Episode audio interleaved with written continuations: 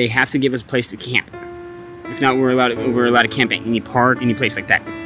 If you only knew where I came from, I've always had housing. I have two jobs with two kids, and you know, I, it can happen to just about anyone. And just because we're homeless doesn't make us trash. You know what I'm saying? There's a lot of good hearted people. We want to survive just like the rest of them. We want to be able to have a place where we're safe and live. And, and, and I mean, obviously, this isn't the ideal setting for somebody to be in. In 2023, at the prompting of state law, cities and city officials across Oregon decided when and where someone has the right to sit, to lay down, or to get a night's sleep.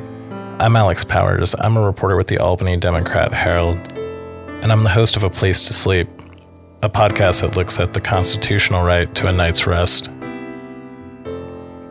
Subscribe at Apple Podcasts, Spotify, or wherever you get your podcasts.